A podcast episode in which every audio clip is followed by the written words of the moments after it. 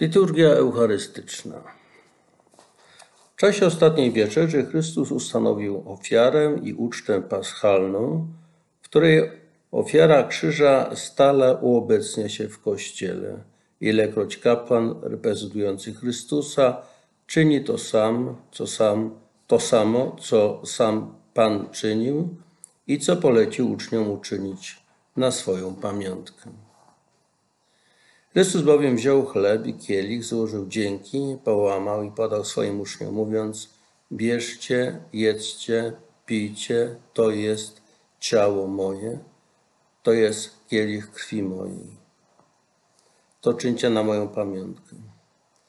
Dlatego Kościół całą celebrację liturgii eucharystycznej ułożył w następujących częściach odpowiadających słowom i czynnościom Chrystusa.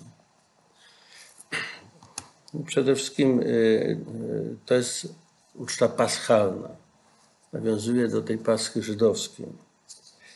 Y, przy czym prawdopodobnie to, co my nazywamy konsekracją chleba, odbyło się na początku uczty, kiedy właśnie przewodniczący łamie i podaje wszystkim, żeby jedli ze wspólnego chleba. Natomiast konsekracja wina nastąpiła prawdopodobnie pod koniec mszy świętej, y, pod koniec ostatniej wieczerzy, tak jak to jest w tradycji y, paschalnej wieczerzy. I jest to prawdopodobnie tak zwany trzeci kielich, kielich błogosławieństwa. Potem jeszcze następował czwarty kielich, ale to już taki końcowy. I po nim pewnie Pan Jezus razem z uczniami wyszli do ogrójca. Tak to można sobie wyobrazić. W każdym razie ta konsekracja e, chleba i wina nie były w jednym momencie, tylko były rozdzielone. Początek i koniec e, wieczerzy pańskiej. Natomiast właśnie te poszczególne akty, części, które odpowiadają słowom i czynnościom Chrystusa, a mianowicie podczas przygotowania darów przynosi się do ołtarza chleb i wino z wodą, czyli te elementy, które Chrystus wziął w swoje ręce. W czasie modlitwy eucharystycznej składa się Bogu dziękczynienie za całe dzieło zbawienia, a złożone dary stają się ciałem i krwią Chrystusa. Przez łamanie chleba i komunię świętą wierni choć liczni z jednego ciała przyjmują ciało pańskie i z jednego kielicha piją krew pańską, podobnie jak apostołowie przyjęli je z rąk samego Chrystusa. Tutaj jest podkreślony jeden chleb i jeden kielich z winem. Zwróćmy na to uwagę. Oczywiście sprawa jest bardziej skomplikowana, ale w przypadku, kiedy mamy do czynienia naprawdę z wielką liczbą wiernych. To się trochę komplikuje, trudno mówić wtedy o jednym kielichu i tylko jednym chlebie, bo tego się nie da podzielić na przykład na, na kilka tysięcy ludzi. Chyba, żeby nastąpić cudowne rozmnożenie. I teraz poszczególne te czynności. Przygotowanie darów. Na początku liturgii eucharystycznej przynosi się do ołtarza dary które staną się ciałem i krwią Chrystusa. Najpierw przygotowuje się ołtarz, czyli stół pański, będący ośrodkiem całej liturgii eucharystycznej. Umieszcza się na nim korporał, poryfikaterz, mszał i kielich, chyba że przygotowuje się go przy kredencji.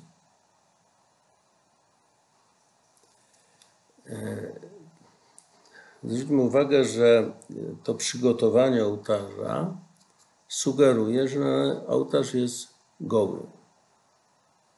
Przed przystąpieniem do Eucharystii, do już tej drugiej części mszy świętej, ołtarz powinien być czysty, bez niczego.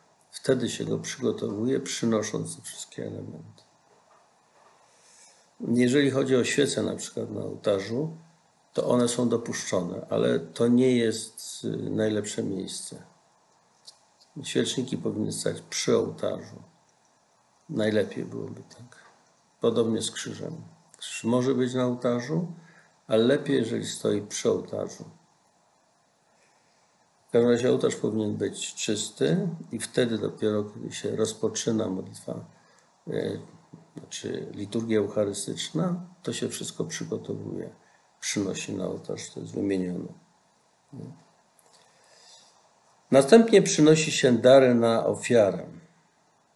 Godne uznania jest, jeśli wierni przynoszą chleb i wino, które przyjmuje od nich kapłan albo diakon, aby je następnie złożyć na ołtarzu. To jest bardzo dobry gest, który świadczy o tym, że każdy z uczestników przynosi siebie. Te y, dary ofiarne, chleb i wino, są symbolami no, zwykłego życia. Chleb to jest ten podstawowy pokarm, a wino podstawowy napój. I to się przynosi w ten sposób, jakby przynosi się siebie e, w tych darach. I to jest bardzo ważne, że ten gest wykonują ludzie świeccy, którzy przynoszą te dary. Chociaż wierni, tak jak dawniej, nie składają już chleba i wina przeznaczonego do liturgii ze swoich własnych darów, obrzęd przynoszenia ich do ołtarza zachowuje swoją wymowę i duchowe znaczenie. Czyli na początku starożytności wierni przynosili to, co sami mm, mieli ze swoich upraw. Chleb i wino. I to najbardziej wyrażało właśnie to przyniesienie siebie, swojej pracy, pracę rąk ludzkich, nie? Owoc ziemi i pracy rąk ludzkich. Natomiast y, oczywiście, że jeśli to kupuje w parafii, ktoś kupuje ksiądz najczęściej, ale może kupować też zakrystian na przykład, no to przynoszenie tego do ołtarza już powiedzmy z jakiegoś stolika w kościele ten, ten symbol wyraża. Pożądane jest także przynoszenie przez wiernych lub zbieranie w kościele pieniędzy albo innych darów przeznaczonych na potrzeby ubogich lub kościoła. Składa się je w odpowiednim miejscu obok stołu eucharystycznego. Dlatego teraz czasami koszyk z tymi pieniędzmi kładzie się pod ołtarzem często w wielu parafiach i to jest właśnie znak przyniesienia tej tej ofiary, która ma być przeznaczona potem na te dobre cele. Czy to dla ludzi potrzebujących, czy dla Kościoła. W Kościele jest ustalony pewien taki porządek, jeżeli chodzi o te ofiary, e, na kolektę tak zwaną. Tylko część tych pieniędzy jest przeznaczona na utrzymanie parafii, część idzie na, na utrzymanie kurii, na, na misje różne inne cele, które powinny być w ogłoszeniach parafialnych podawane. Procesji z darami towarzyszy śpiew na przygotowanie darów, który trwa przynajmniej do chwili, gdy dary zostaną złożone na ołtarzu. Zasady wykonywania tego śpiewu są takie same, jak w odniesieniu do śpiewu na wejście. Śpiew może zawsze towarzyszyć obrzędom przygotowania darów, także wtedy, gdy nie ma procesji z darami. Podczas składania na ołtarzu chleba i wina kapłan odmawia ustalone formuły. Kapłan może okazać złożone na ołtarzu dary, a następnie krzyż i sam ołtarz, aby w znakach wyrazić, że ofiara i modlitwa Kościoła wznosi się przed oblicze Boga jak kadzidło. Następnie diakon lub inny usługujący może okadzić kapłana dla uczczenia jego świętej posługi oraz lud z racji jego godności wynikającej z chrztu. Yy, też okadzenie zwykle w Starym Testamencie też oznaczało oczyszczenie, jakiś rodzaj e, no, przygotowania do udziału w świętych obrzędach. No i to tutaj też ma taki sens, charakter. Z kolei kapłan, stając z boku ołtarza, umywa ręce, wyrażając tym obrzędem pragnienie duchowego oczyszczenia. Ja pamiętam świętej pamięci ojciec Franciszek kiedyś mówił, jak to było przed soborem, kiedy, kiedy właśnie kapłan wykonywał różne czynności, to wszystko oczywiście się działo po, po łacinie, coś tam mówił. W tym momencie akurat mówił po cichu, ale ludziom trzeba było wytłumaczyć, on, które gesty znaczą. No i, i to zrobiono w- też w oparciu o mękę pańską. Kapłan umywał ręce, znaczy piła była ręce. Oczywiście to w ogóle kompletnie nie miało żadnego sensu y, nawiązanie tego, no ale się skojarzyło z, z tym, co się czyta w Ewangelii. Otóż to nie chodzi o mycie rąk przez Piłata, tylko chodzi o wyrażenie e, pragnienia duchowego oczyszczenia. Tak tutaj jest napisane. Modlitwa nad darami. Po złożeniu darów na ołtarzu i zakończeniu związanych z tym obrzędów, kapłan wzywa wiernych, aby się modlili razem z nim. Następnie modlitwą nad darami kończy przygotowanie darów i przygotowuje zgromadzenie do modlitwy eucharystycznej. To jest ta druga część e, liturgii eucharystycznej. We mszy świętej odmawia się tylko jedną modlitwę nad darami, którą kończy się krótszą konkluzją. I tutaj są wymienione te konkluzje. Lud, przyłączając się do modlitwy przez odpowiedź Amen, uznaje modlitwę za swoją. Już żeśmy mówili o słowie Amen, co ono wy- wyraża. W każdym razie wyraża akceptację, przyjęcie zdecydowane, często to jest zdecydowane, jednoznaczne. Modlitwa eucharystyczna. Teraz rozpoczyna się modlitwa eucharystyczna, czyli modlitwa dziękczynienia i uświęcenia, to jest ośrodkiem i szczytem całej celebracji. Kapłan wzywa lud, aby zniósł serca do Pana oraz jednoczy go z całą z sobą w modlitwie i dziękczynieniu, jakie w imieniu całej wspólnoty zanosi do Ojca przez Jezusa Chrystusa w Duchu Świętym. Znaczenie tej modlitwy polega na tym, aby całe zgromadzenie wiernych zjednoczyło się z Chrystusem w głoszeniu wielkich dzieł Bożych i składaniu ofiary. Modlitwa eucharystyczna domaga się, aby wszyscy wsłuchiwali się w nią pełnym czci skupieniu. Pamiętałem podczas tej modlitwy eucharystycznej, od, od modlitwy nad darami do jej zakończenia, właściwie praktycznie do końca mszy świętej z, z, z pewnymi różnicami e, na samym końcu, e, je, przyjmujemy postawę stojącą. I ta postawa właśnie wyraża tą, e, to wsłuchanie się, gotowość przyjęcia. S- stojąca wyraża tą gotowość przyjęcia i posłuszeństwa temu, co jest e, mówione. E, Przy czym tutaj jest powiedziane, że ona jest e, szczytem.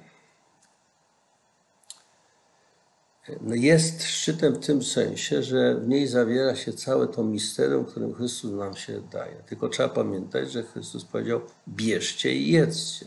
Czyli ostatecznie celem liturgii eucharystycznej jest komunia, a nie sama konsekracja. Ona ma o tyle sens, o ile prowadzi do komunii.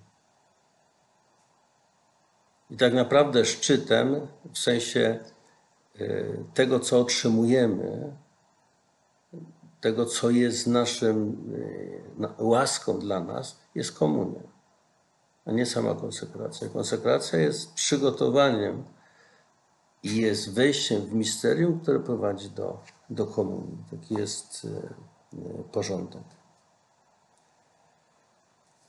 W strukturze modlitwy eucharystycznej można wyróżnić następujące zasadnicze części. Dziękczynienie. Wyraża się ono zwłaszcza w prefacji, w którym kapłan w imieniu całego świętego ludu wielbi Boga Ojca i składa mu dziękczynienie za całe dzieło zbawienia lub za jakiś szczególny jego aspekt, zależnie od różnorodności dnia, święta lub okresu. E, Zresztą słowo Eucharystia oznacza dziękczynienie. Eucharystein znaczyło czynić dzięki, dziękować. Aklamacja. Całe zgromadzenie łącząc się z mocami niebios śpiewa święty. To jest po prefacji śpiewane. Święty, święty, święty. Aklamację tę, stanowiącą część modlitwy eucharystycznej, wykonuje cały lud razem z kapłanem. Epikleza to szczególne wezwanie, w którym Kościół błaga o zesłanie mocy Ducha Świętego, aby dary złożone przez ludzi zostały konsekrowane, czyli stały się ciałem i krwią Chrystusa, i by niepokalana hostia przyjmowana w Komunii Świętej przyczyniła się do zbawienia tych, którzy ją będą spożywać. Epikleza jest tutaj bardzo ważnym elementem. To jest modlitwa do Ducha Świętego. O Ducha Świętego, o Jego stąpienie, o to, aby Jego mocą dokonało się to, co się dokonuje, całe to misterium. To jest kluczowa y, y, tutaj y, modlitwa. Zwracam uwagę na to, że epikleza jako modlitwa o ten dar Ducha Świętego, czyli do Ducha Świętego, to Jego mocą się to dokonało, nie jest w tej modlitwie w pierwszym kanonie rzymskim, czyli tym, w tym kanonie trydenckim, nie była wprost, powiedziałbym, wypowiedziana. W każdym razie nie użyto w epiklezie określenia Ducha Świętego. W języku polskim mamy y, Ducha Świętego w tej epiklezie, w tej pierwszej modlitwie eucharystycznej, ale to dlatego, że świętej pamięci ojciec Franciszek ją wprowadził do polskiego tłumaczenia. Po łacinie te, tego wprost wezwania o Ducha Świętego nie ma. Jest jakby w domyśle, ale według mnie jest to po prostu słabość tej modlitwy eucharystycznej. Zresztą nie tylko na tym ona według mnie ta słabość polega. Tam nawet można by powiedzieć, że są za dwie epiklezy, ale w żadnej nie ma, nie ma wezwania Ducha Świętego. Duch Święty pojawia się w modlitwie eucharystycznej, pierwszej modlitwie eucharystycznej, właściwie tylko, e, tylko wtedy, kiedy jest wymieniona cała Trójca. W znaku krzyża, czy w błogosławieństwie Ojca, Syna i Ducha Świętego. Wtedy Duch Święty jako E, trzecia osoba boska jest wymieniona. Następna część. Opowiadanie o ustanowieniu i konsekracja. Poprzez słowa i czynności Chrystusa dokonuje się ofiara, jako sam Chrystus ustanowił podczas ostatniej wieczerzy, kiedy swoje ciało i krew złożył w darze pod postaciami chleba i wina dał apostołom do spożywania i picia oraz polecił im uwieczniać to samo misterium.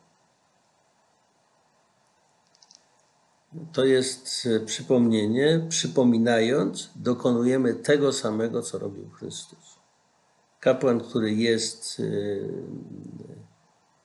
znakiem obecności Chrystusa, jednocześnie realizuje tą obecność Chrystusa, dokonując tego, tego przypomnienia, jednocześnie dokonuje tego, co, co dokonał Chrystus.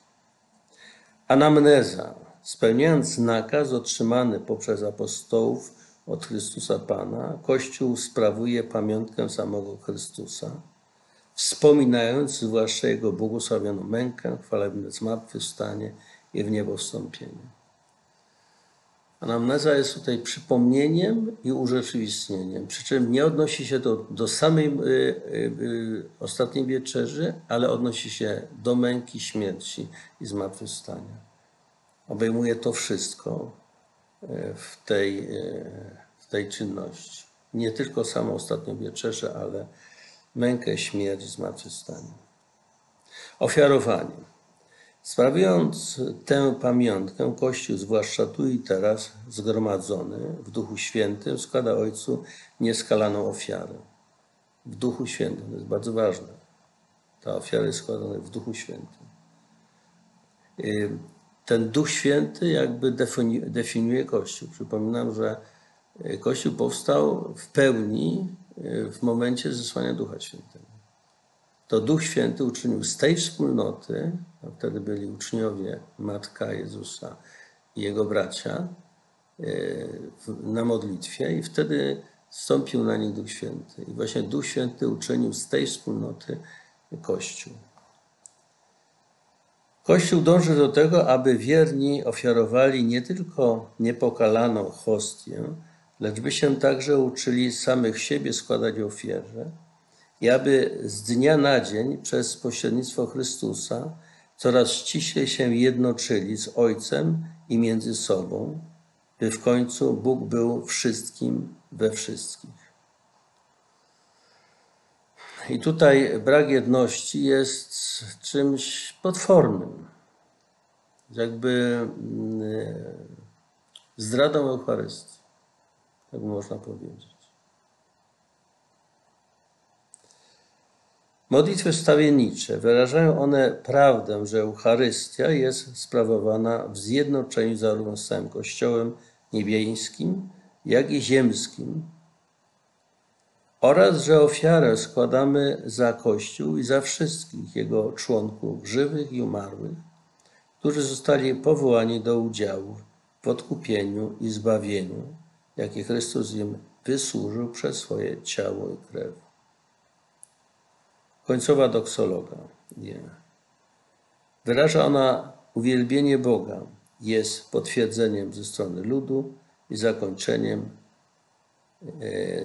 tym potwierdzeniem przed jest Amen. Przez Chrystusa, Chrystusem w Chrystusie. I na koniec Amen. To Amen jest niezmiernie ważne. Tutaj podczas mszy świętej kilka razy powtarza się Amen, to jest potwierdzeniem, przyjęciem za, za swoje tego wszystkiego, co kapłan wypowiada.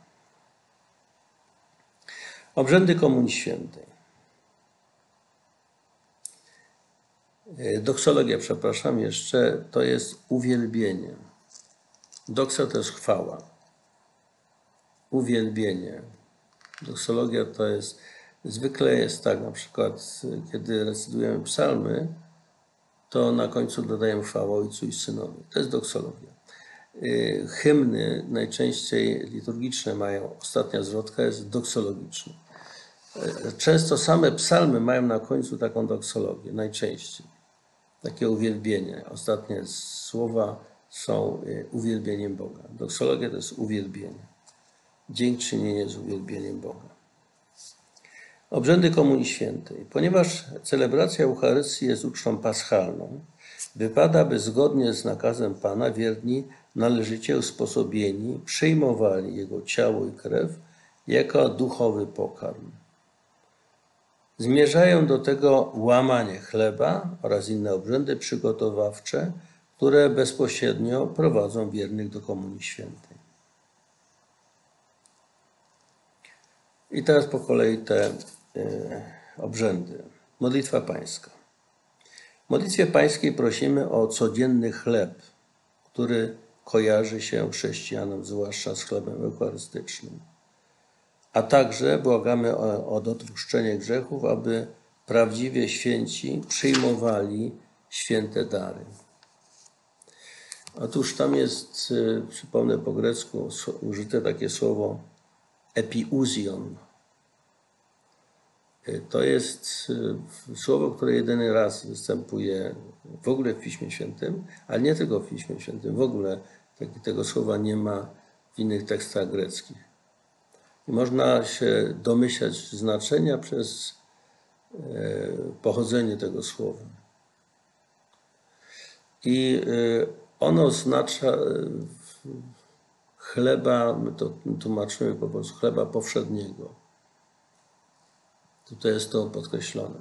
Natomiast tu chodzi o chleb na życie wieczne. Daj nam dzisiaj chleb, który nas prowadzi na życie wieczne. W pierwszym rzędzie to odnosi się do Eucharystii. Dlatego modlitwa pańska przed Eucharystią jest jak, jak najbardziej właściwym, e, powiedziałbym nawet, w najbardziej właściwym miejscu swoim. To jest raz. Natomiast e, w drugim znaczeniu oznacza oczywiście także każdy posiłek, wszystko to, co jest nam potrzebne niezbędne do, do życia. Stąd właśnie powszedni.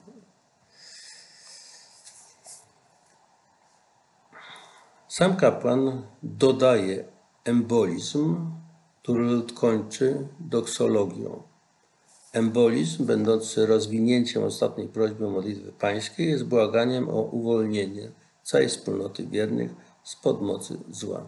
Po Ojcze Nasz jest właśnie taka modlitwa kapłana, którą tylko on wymawia i to jest ten embolizm, a potem jest bo Twoje jest królestwo i chwała. To jest właśnie e, zakończenie. Ta odpowiedź wspólnoty wiernych. Obrzęd pokoju. Następuje obrzęd pokoju, w którym Kościół prosi o pokój i jedność dla samego siebie i dla całej ludzkiej rodziny. Wierni zaś okazują sobie trwałą w Kościele komunię i miłość, zanim przyjmą Najświętszy Sakrament. Jeśli chodzi o sam znak przekazywania pokoju, winny go ustalić konferencja episkopatu zgodnie z mentalnością i zwyczajami ludów.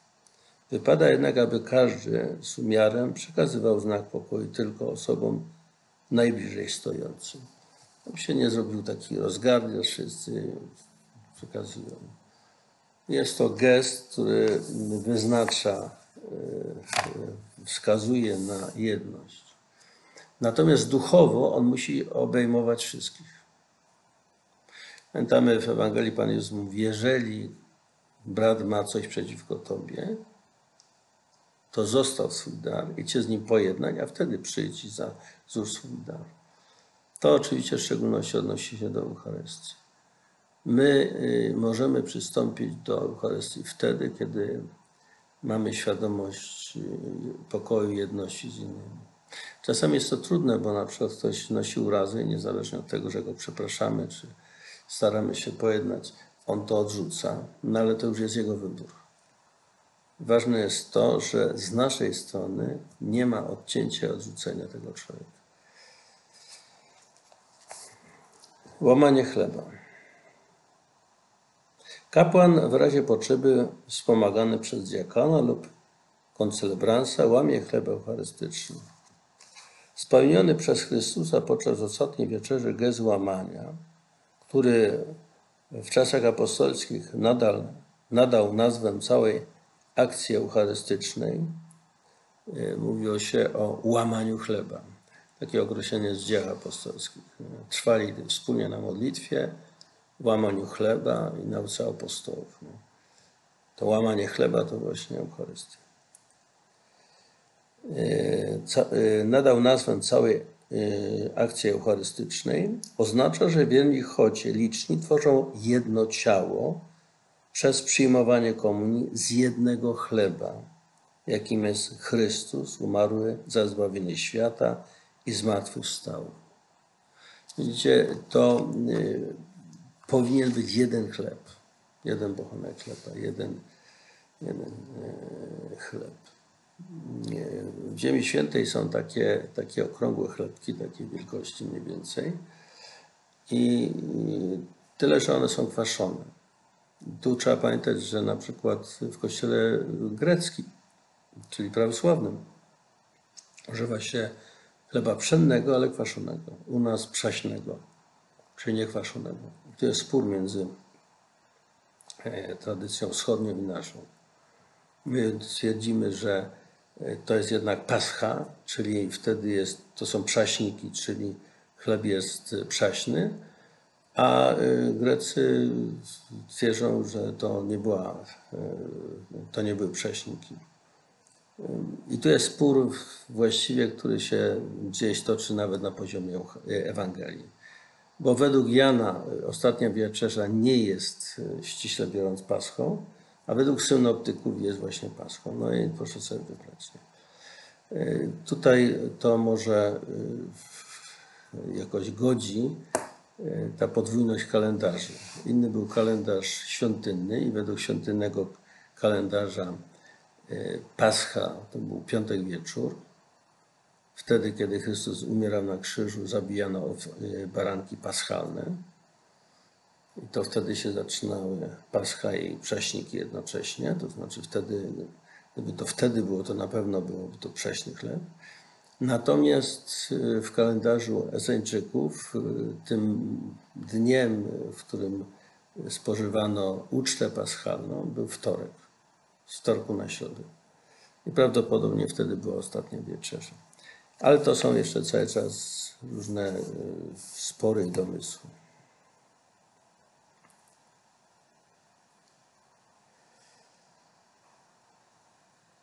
Przez przyjmowanie komunii z jednego chleba, jakim jest Chrystus, umarły za zbawienie świata i zmartwychwstał. Łamanie rozpoczyna się po przekazaniu znaku pokoju. I winno się odbywać e, w należytym szacunkiem. Nie należy jednak tej czynności bez potrzeby przedłużać, ani też przywiązywać do niej nadmiernej wagi. To jest zasadnicza w ogóle uwaga, że Eucharystia czy liturgia w ogóle jest dynamiczna.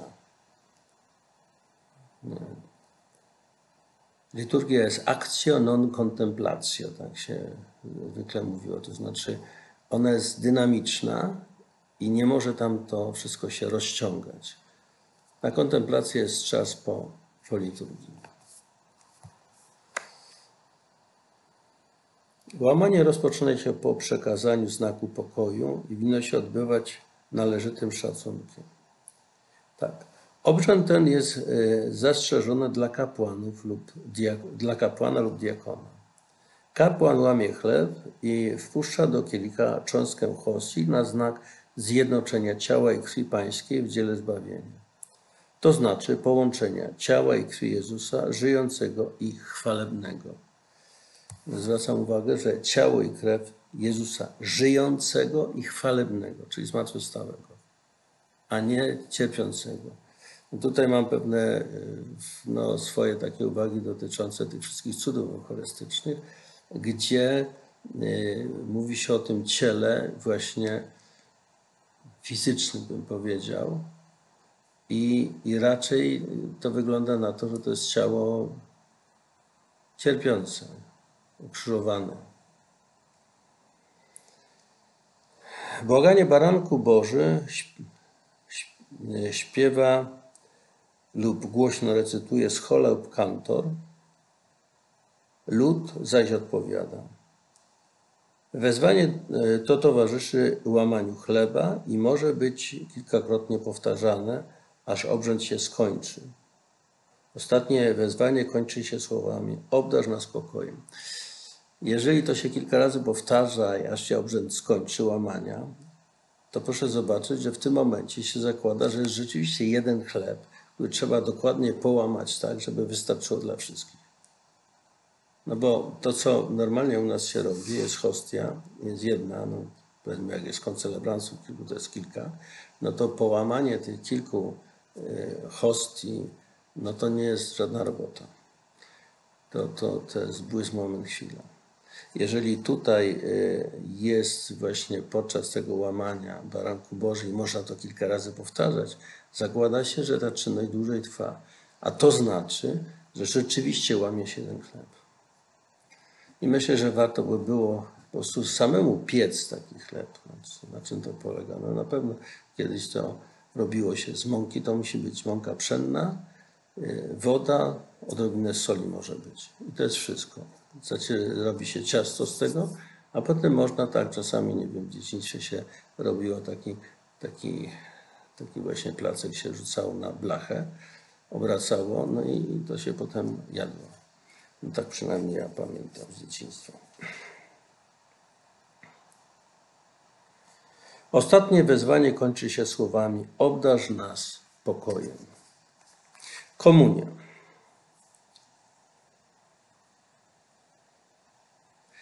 Modlitwą odmawianą po cichu kapłan przygotowuje się do owocnego przyjęcia ciała i krwi Chrystusa. Wierni czynią to samo, modląc się w milczeniu. Myślę, że mogą użyć tej modlitwy. Ona jest y, przytoczona w mszalikach, w tekstach mszy świętej, więc można skorzystać z tej modlitwy kapłana i, i tak samo się modlić, ewentualnie podobną modlitwę osobiście. Następnie kapłan, trzymając nad pateną lub nad kielichem chleb eucharystyczny, ukazuje go wiernym i zaprasza ich na ucztę Chrystusa, posługując się ustalonymi słowami ewangelicznymi, razem z ludem wyraża akt pokory.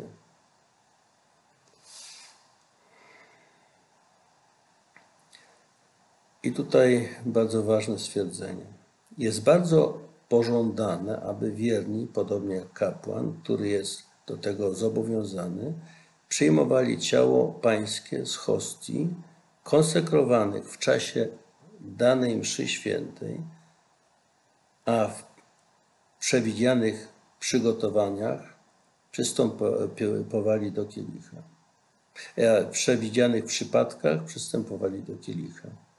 Dzięki temu komunia święta ukaże się także przez znaki jako uczestnictwo w aktualnie sprawowanej ofierze. W ogóle trzeba pamiętać, że e, tabernakulum i tam przechowywana e, ciało Chrystusa, ono trafiło do kościoła dopiero późno, w XI wieku czy jeszcze później. Wcześniej ono, e, konsekrowany chleb był przechowywany na wiatyk dla ludzi, którzy byli chorzy i trzeba było im zanieść Eucharystię. E, w ten sposób i ona była sprawowana najczęściej w zakrystii, czy gdzieś w jakimś e, szacownym miejscu. Nie było w, w kościele, dlatego w kościele ołtarz był tym centralnym punktem. E, kiedy wprowadzono tabernakulum do kościoła, zmieniła się też orientacja. Na przykład tam, gdzie był tabernakulum, było nad ołtarzem, ołtarz przyklejono do ściany wschodniej kościoła i tak dalej. Zmieniła się cała, powiedziałbym, E, tutaj też struktura e, wewnątrz Kościoła. E, natomiast istotne jest to, niezależnie od tego tabernakulum, żeby Eucharystia była spożywana z, tej, z tego chleba, który jest konsekrowany podczas tej mszy świętej. Zresztą, jak się idzie do, do odprawiać mszę świętą, przyklęka się przy Najświętszym Sakramentem, a potem y, sprawuje się Eucharystię tak, nie patrząc w ogóle na, na tabernakulum, aby go w ogóle nie było. I dopiero na samym końcu, kiedy się wychodzi, znowu się przyklęka przed Najświętszym Sakramentem. Dlatego, że Eucharystia, ten obrzęd, ono no, tworzy, jak to nazwać, Eucharystię, znaczy w sensie postaci. Podczas Eucharystii powstają postacie eucharystyczne. Więc tamte postacie są w tym momencie nieważne, są, to są z przeszłości. Jest bardzo ważna aktualna, obec, aktualna liturgia, obecność i dlatego też udział w tej Eucharystii, nie sprzed wczoraj czy, czy z kilku iluś tam dni, tylko w tej Eucharystii. Stąd to powinno być e, z tej konsekracji ludzie powinni przyjmować. Tak to powinno być. I tylko e, no, jako awaryjne używanie e, postaci z tabernakulum. Tu jest bardzo ważne podkreślenie jedności i aktualności tego misterium, w którym uczestniczymy. Y, to, że my mamy komunikanty, to jest bardzo praktyczne. Przy wielkiej liczbie ludzi to jest oczywiście bardzo ważny ten aspekt praktyczny, ale przy mniejszej ilości wydaje mi się, że można by było spokojnie y, taką większą hostię wziąć, połamać i, i rozdać wszystkim. Ewentualnie wziąć dwie hostie, też połamać, byłoby to mniej więcej podobne. Kiedy kapłan przyjmuje Najświętszy Sakrament, rozpoczyna się śpiew na komunię. Ma on wyrażać duchową jedność komunikujących poprzez zjednoczenie głosów, ukazywać radość serca i w pełniejszym świetle objawić wspólnotowy charakter procesji zdążającej na przyjęcie Eucharystii. Zobaczyć, jest mowa wyraźnie o procesji do przyjęcia Eucharystii. Śpiew trwa, dopóki sakrament jest rozdawany wiernym. Jeśli ma być śpiewana pieśń po komunii, śpiew na komunię należy zakończyć wcześniej. Trzeba zadbać o to, by śpiewacy mogli dogodnie, mogli dogodnie przystąpić do Komunii Świętej. Trzeba jakiś tam czas im dać na to, żeby mogli przystąpić do komunii. Jako śpiew na komunię można wziąć albo antyfonę z graduału rzymskiego z psalmami lub samą, albo antyfonę z psalmami z graduału zwykłego, albo inny odpowiedni śpiew zatwierdzony przez konferencję episkopatu. Śpiew wykonuje sama schola albo schola lub kantor z ludem. Jeśli nie wykonuje się śpiewu, podaną w mszale antyfonę można recytować, mogą recytować wierni, albo niektórzy z nich, albo lektor. W przeciwnym y, razie czyni to sam kapłan po przyjęciu Komunii Świętej, a przed rozdawaniem jej wiernym. Po rozdaniu Komunii Świętej, zależnie od okoliczności, kapłan i wierni przez pewien czas modlą się w ciszy. Jeśli okaże się to stosowne, całe zgromadzenie może także wykonywać psalm lub inną pieśń pochwalną albo hymn. Na zakończenie modlitwy ludu oraz całego obrzędu Komunii Świętej kapłan wypowiada modlitwę po komunii, w której prosi o owocne, o owoce celebrowanego misterium. To jest ta trzecia modlitwa e, przełożonego, o której już na samym początku była mowa. Jest to modlitwa wspólnoty, całej wspólnoty. Kapłan tylko przewodniczy i ją wypowiadał głośno. We mszy świętej odmawia się tylko jedną modlitwę po komunii, którą kończy się konkluzją krótszą. Tutaj są wymienione te konkluzje. Przez aklamację Amen lud, lud uznaje modlitwę za swoją. I na końcu obrzędy zakończenia. Do obrzędów zakończenia należą krótkie ogłoszenia, jeśli są konieczne, są te ogłoszenia parafialne najczęściej. Kapłańskie pozdrowienie i błogosławieństwo, które w pewnych dniach i okolicznościach może być ujęte w postaci modlitwy nad ludem albo w innym bardziej uroczystym sformułowaniu. To jest to błogosławieństwo z wyciągniętymi rękami. Czy to podczas modlitwy, czy podczas tych trzech wezwań, na które wszyscy odpowiadają. Odesłanie ludu przez diakona lub kapłana, aby każdy wrócił do swoich dobrych czynów, wielbiąc i błogosławiąc Boga. Ucałowanie ołtarza przez kapłana i diakona, następnie głęboki ukłon w stronę ołtarza wykonany przez kapłana, diakona i innych usługujących. Nie ma mowy o krękaniu przed tabernakulum, czyli y, ten wstęp jest napisany tak, jakby nie było tabernakulum na osi kościoła. Tak to y, u nas najczęściej jest, do czego często się w ogóle wraca. Tutaj tego nie ma. Nic nie ma o tym, że jest tabernakulum w kościele i to na osi kościoła. Wszystko wygląda tak, jakby go nie było. Tak to jest ujęte. Zwracam uwagę na to, że komunia jest tym finałem, a na końcu jest tylko rozesłanie. Błogosławieństwo i rozesłanie. Dziękczynienie, błogosławieństwo, rozesłanie. Koniec. Bo w tym wszystkim chodzi o to, żebyśmy się poprzez komunię stawili jedno z Chrystusem. I co jest sens Eucharystii, jest na to nastawiony.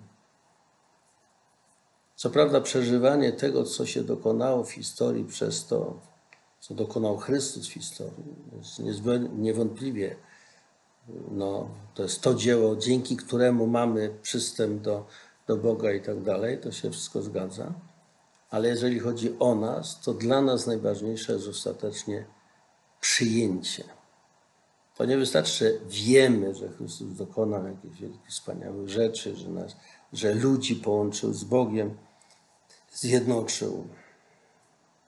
Trzeba to przyjąć i samemu tym żyć. To jest najważniejsze i to się wyraża właśnie komunią.